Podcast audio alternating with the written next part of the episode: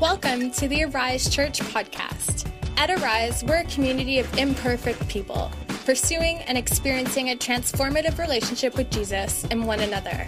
For more information, you can find us online at ariseonline.org. Thanks for listening.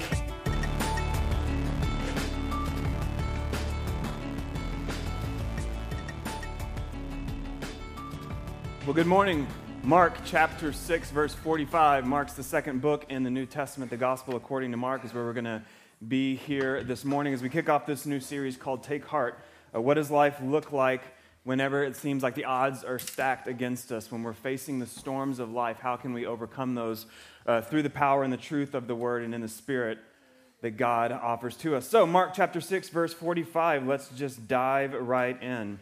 Immediately, he made his disciples get into the boat and go before him to the other side, to Bethsaida, while he dismissed the crowd. So Jesus tells them immediately to go across the Sea of Galilee to Bethsaida. He says he doesn't say anything about packing a rain, raincoat. He doesn't tell them about this impending storm uh, that's coming. I think that often God doesn't uh, tell us what we're about to experience because we can't handle the details. So he says, just go across the lake to the other side. I'll meet you on the other side. Uh, by the way, you're going to almost die on the way. Didn't tell them that, but that's about what's going to happen here. Uh, just go, and I will meet you there. And after he had taken leave of them, he went up on the mountain to pray. And when evening came, the boat was out on the sea, and he was alone on the land. And he saw that they were making headway painfully. Some translations may say straining at the oars, for the wind was against them. And about the fourth watch of the night, or just before dawn, he came to them walking on the sea. He meant to pass them by. But when they saw him walking on the sea, they thought it was a ghost and cried out, for they saw, all saw him and were terrified. But immediately he spoke to them and said, Take heart. It is I. Do not be afraid. And he got into the boat with them, and the wind ceased, and they were utterly astounded, or they were amazed. If you have ever been in church, you've heard this story before. If you've ever been around a church, you've heard this story before. If you've accidentally driven by a church, you have heard this story before. If you have been on a church softball team, you have heard curse words and this story. This is a significant story because this teaches us that Jesus Christ is Lord of all creation. Theologically, that Jesus is sovereign.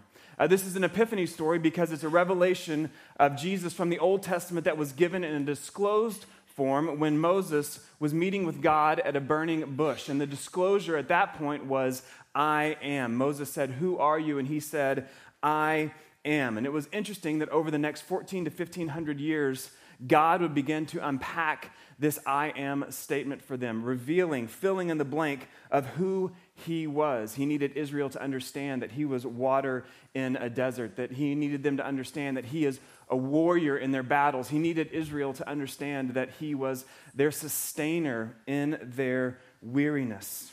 You will spend your life discovering and filling in that blank on your own. Discovering who God is, you will fill in that blank over time to the point that you might get to feeling like you know who God is, and then life will so shift beneath your feet that you realize that you didn't really even know him at all. The disciples had spent an extended period of time with Jesus to this point. They had witnessed Jesus touching lepers. They had witnessed Jesus casting out demons. They had seen Jesus heal paralytics. They'd even seen Jesus raise people from the dead in certain circumstances. But there was something about this miracle that was significant to them, something that left them amazed and astounded, something that they had never seen before. It's significant to note here that the scripture says that the wind was against them. The wind was against them because if you're like me, I assume that if God sends me to do something, that the wind is going to be with me. If God tells me to go somewhere, God tells me to do something, I think that the wind should be with me. And that's kind of the, the premise to early Christianity. That's the premise to an immature faith that if you accept Jesus Christ as your Lord and Savior, then He will take all of your burdens away. If you give your life over to God, then He's going to make you happy, healthy, and wealthy. If you give your life over to God, those things that keep you up at night won't keep you up at night anymore. This is the premise of an immature faith. We begin to fill in the blank, and we realize when we see life that way, when we see God that way, when we have a faith that is based on that immature foundation, we realize that our claims to faith are often ways to manipulate God. And over time, we'll discover that just because the wind is against you doesn't mean that God is not for you. Because the wind is against you does not mean that God is not for you. Often, the fact that the wind is against you is confirmation that God is actually with you. Confirmation that God is with you is the fact that the wind is against you. And as, you read the Gospel of Mark specifically, but if you read the Gospels and the New Testament letters, you realize that resistance, that those moments in life when the wind is against you, those moments of resistance, resistance is a fertile soil for revelation. Those seasons of life when we face storms, when we face resistance, those are fertile soil. Those are the moments that lead to transformation. Those are the moments that lead to revelation.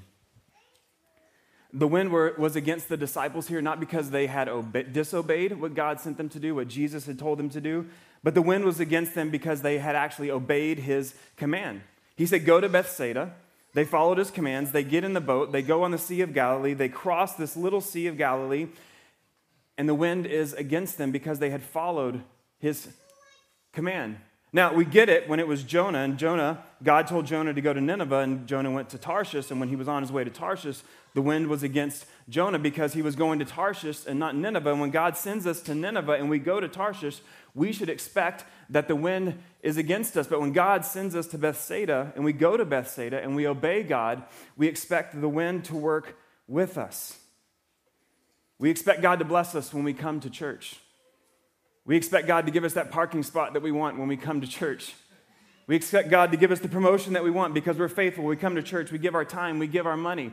George doesn't come to church. George sleeps in on Sunday morning, but George got a raise and you got fired. Where is God in that? How does God work in those situations? How can God be for me and the wind be against me? That's the question today. Often, confirmation that God is with us is found in the fact that the wind is against us, and here's why.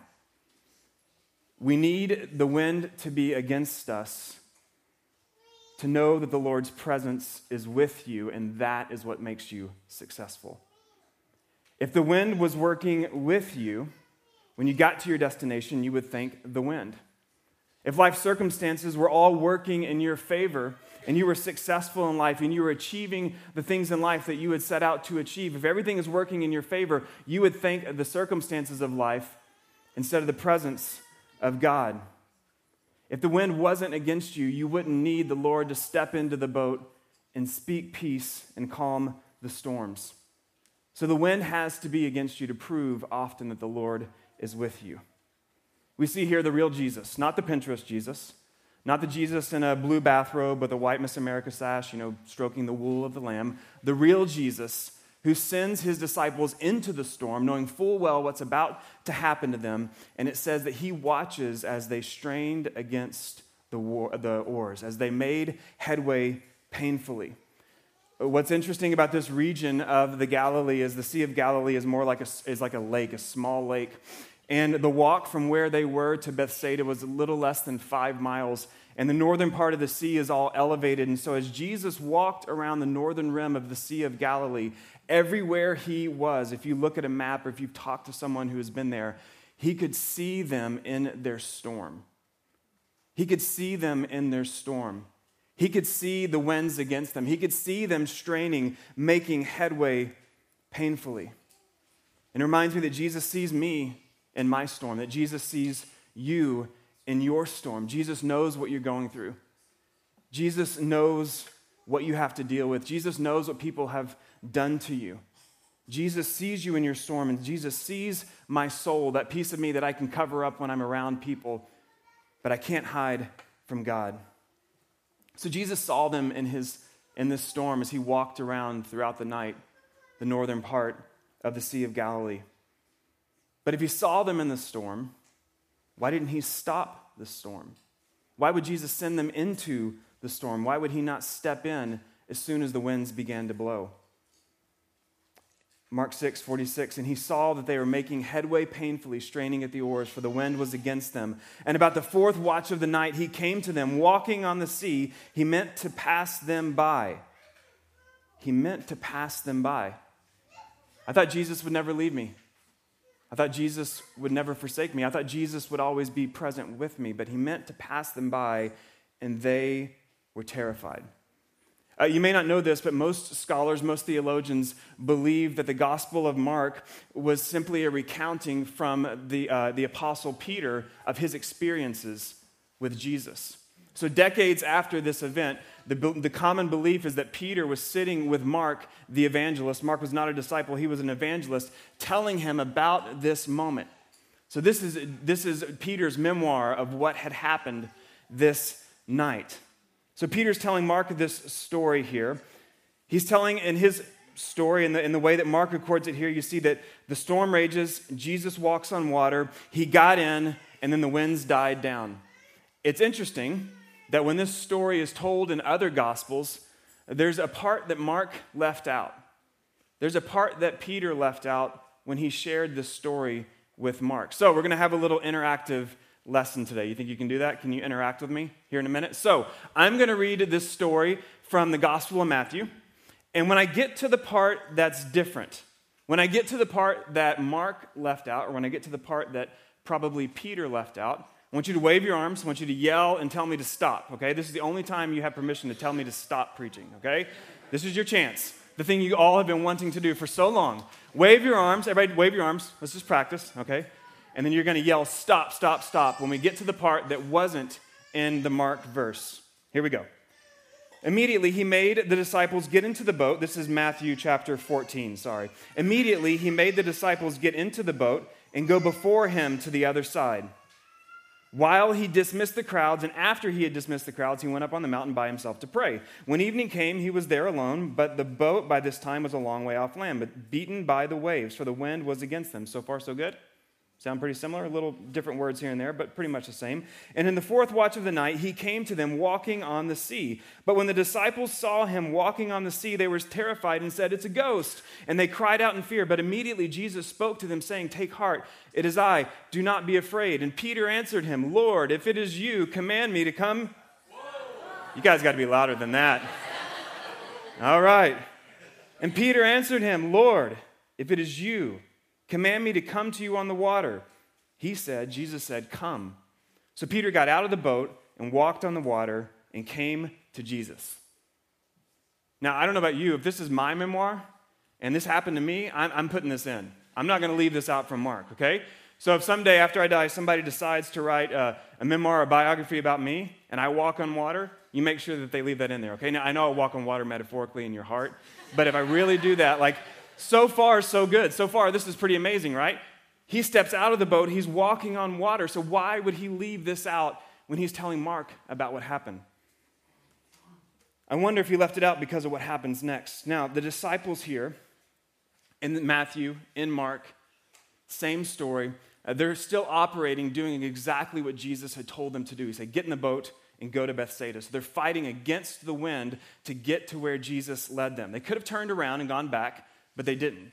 They're operating under the instruction of Jesus to take the boat to the other side. But Peter here is operating in the moment. He says, Lord, if it's you, tell me to come. And, and Jesus said, It's me, come. And Peter gets out of the boat. So he's operating in the moment, gets out of the boat, and walks on water. Most sermons that you hear on this text will focus on Peter's faith to step out of the boat and to walk on water. And he wasn't wrong in doing that. And it's a beautiful, powerful story of faith. But I often wonder, and maybe what's significant for us today, is sometimes it's more significant to stay in the boat, to be obedient when the impulse is to escape it. Peter wasn't wrong, but it takes a lot of faith to keep rowing against the wind, straining at the oars when you can't see the shore. I wonder if Peter left this out when he talked to Mark because of what happened next, Matthew 14 30. But when he saw the wind, he was afraid, and beginning to sink, he cried out, Lord, save me. When he saw the wind, it's interesting. He called out to Jesus, Lord, if it's you, tell me to come. Jesus said, Come. He heard the word of the Lord to come, But it says, when he saw the wind, he began to sink.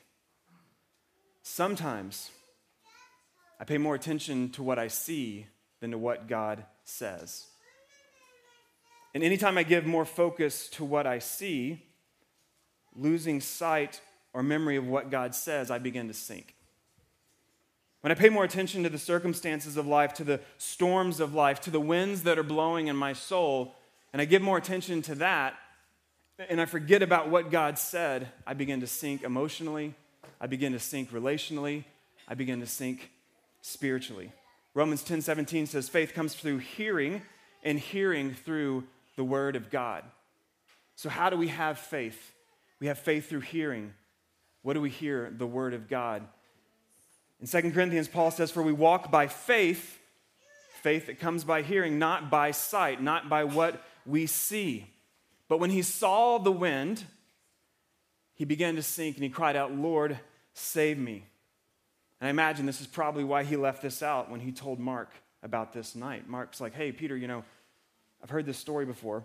You know, shouldn't I put that part in whenever you stepped out of the boat and you began to walk on water? Because that sounds, that sounds pretty cool. That seems like it's a really important piece of the story. But we have to remember that this story is recorded decades later.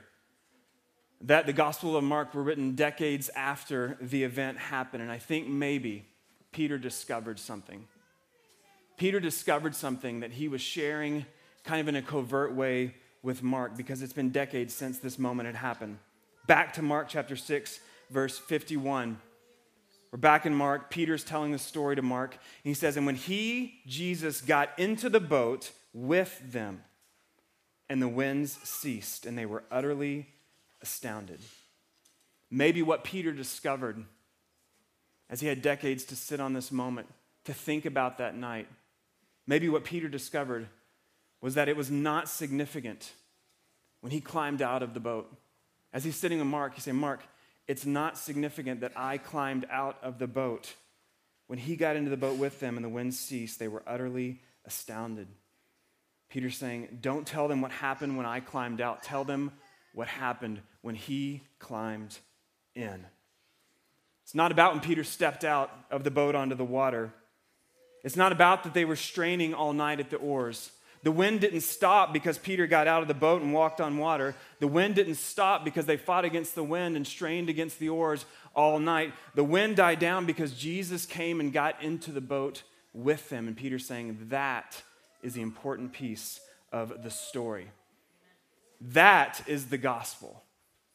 That is the gospel. That is the good news. Not that I came to God, but that God came to me. It's not because I'm good. We just saying, You are good, you are good when there's nothing good in me. It's not because I'm good. It's not because I'm glorious. It's not because of anything that I've done. We're not praising me because I got out of the boat, because I did something, but because He got in. It's not that I loved God, but that He loved me. That is at the heart of the gospel. Mark 6 51 says, And they were utterly astounded, or some translations say they were utterly amazed. Why were they amazed? He sent them into this storm against the wind, and he used this moment, he used this situation to reveal his sufficiency. The storm served, as, uh, served its purpose just like the hungry crowd did hours before this. They were amazed, verse 52 says, or verse 52 tells us why they were amazed. They were amazed because, or utterly astounded, for they did not understand about the loaves, but their hearts were hardened. Hours before is the famous story of Jesus and the disciples feeding the 5,000. They had just left that event to get on the boat to Bethsaida. The reason that they were amazed, according to Mark, is because they had forgotten or they did not understand about the loaves. This feeding of the 5,000 was a, a, miracle that was so important that it was included in all four Gospels. Uh, it says that they fed 5,000 men. That was just men and didn't include, that count did not include women and children with a little boy's lunch. With a little boy's lunch. Now, personally, I believe that Peter beat up the little boy and took his lunch. And the reason I say that is because I have kids and I've never seen my kids do anything sacrificial voluntarily. So, Peter beat up the kid and took his lunch. You can read the Bible how you want to read. I have the microphone right now, so we're reading the Bible that Peter took the kids' lunch after he beat him up. But what's important to note here is that this miracle came from someone who wasn't even included in the official count. It was 5,000 men. That seems like that's what mattered in that time of the world, in that time in history. This miracle came from someone who wasn't even included in the official count. And it teaches us that God's greatest miracles at times come from sources that many or that the world would deem as insignificant. The world celebrates all the wrong things. And they, they, they say that this is significant and this is significant and this is significant. The 5,000 men are significant. What Jesus does here says, no. This thing that you think is insignificant is going to be at the center of this story. And this is what I think is significant. Verse 51, it says, They were utterly astounded, for they did not understand about the loaves, but their hearts were hardened. This had just happened right before the storm, hours ago. They had witnessed this miracle, but they did not understand it. They'd forgotten it. Their hearts were hardened. Has that ever happened to you? Where you've gone through a test where God had provided from you, and you go into a different test and you forget the lesson from the last test where God provided for you because you're in a different test now and God provided in a bigger way back then and the thing that you're dealing with right now seems really little but you forgot how God provided in the past and how God will provide yet again. The disciples here understood the loaves on one level physically, they ate. Physically, the crowds were fed, but they missed it altogether. Jesus didn't feed the multitudes. Jesus didn't feed the 5,000 plus the women and the children so that they could see what he could do. Jesus didn't provide this miracle so they could see how he could work. Jesus didn't do this so they could see what he could do. Jesus performed this miracle so they could see who he was. To see who he was, and that is what the disciples missed. Uh, Charles Ellicott, a um, New Testament scholar, wrote this. This is peculiar, this part of the story, to St. Mark, and may be fairly. Uh, may fairly be received as representing St. Peter's recollection of what had been the mental state of the disciples at the time. I told you this is Peter telling Mark what had happened. They had not drawn from the miracle of the loaves the conclusion, conclusion which they might have drawn that all natural forces were subject to their master's sovereignty that Jesus was the great I am.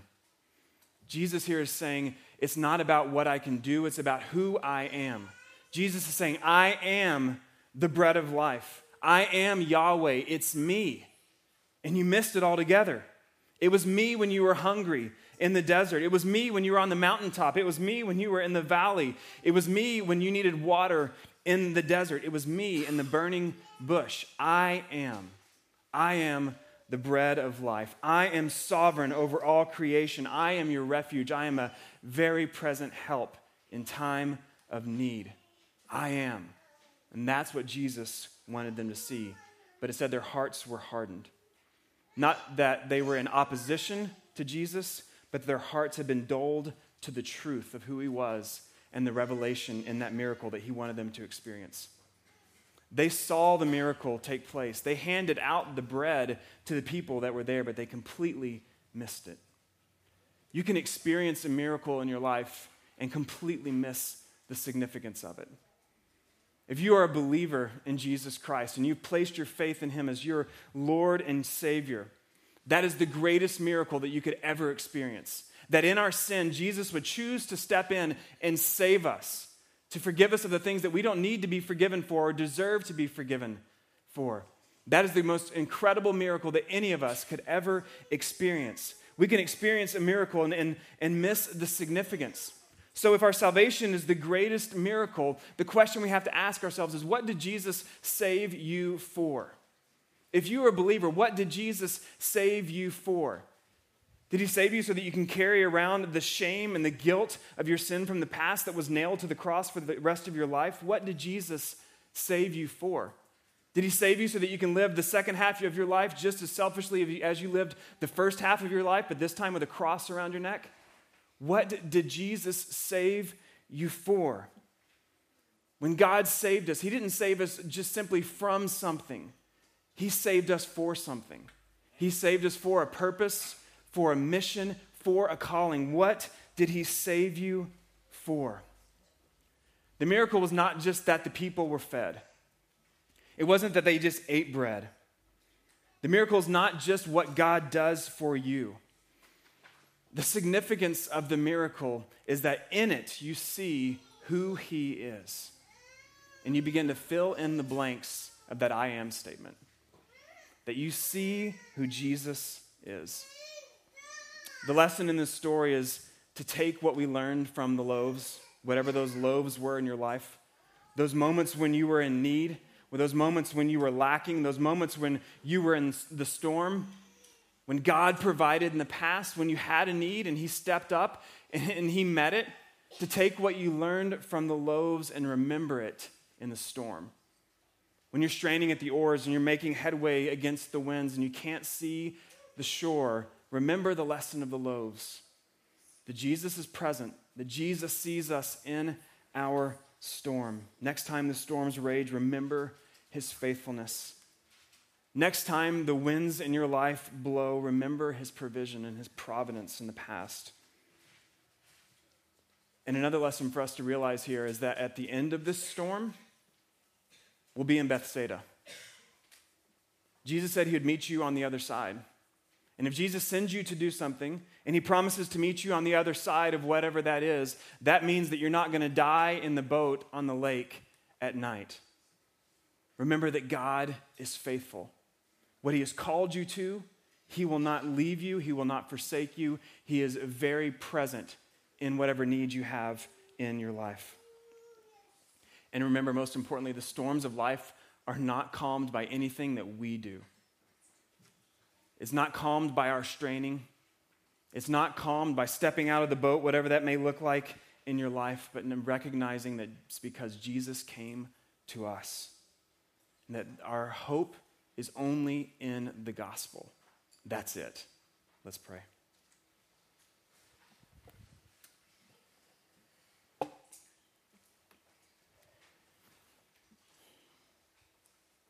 God, I don't know where everyone in this room is today. Maybe they're sailing along through life and the winds are in their sails and they're just clicking along and everything is going well, but I would imagine that this room is filled with people who feel like the winds of life are blowing against them. God, where hope is in short supply. God, where we feel disconnected from you. God, where we, we want your presence, we want to feel your presence, we want to sense your presence, but for some reason we just can't see it because of the waves, because of the wind, and the shore just doesn't seem to be in sight. God, I pray that you would draw our hearts back to the truth of the gospel. God, and that we would stop trying to earn whatever it is we're trying to earn in life, that we would stop trying to calm the storms of our life through our own actions, God, but that we would rest in the hope of the gospel and that it's you came to us, not us coming to you. That it's only when you get in the boat that the winds stopped and the storms ended. God, so in whatever situation we're in today, we invite you to step into the boat. God, that we would stop straining, that we would stop fighting. God, that we would not lose hope, that God, we would take heart in who you are. God, and that we would be reminded in who you are of who we are, your children, heirs to the throne, as we talked about last week, your sons and daughters who have been crowned with glory because of your great love for us. God, let us not forget your faithfulness in the past. God, let us hope in the faithfulness that we have yet to experience. In your name we pray.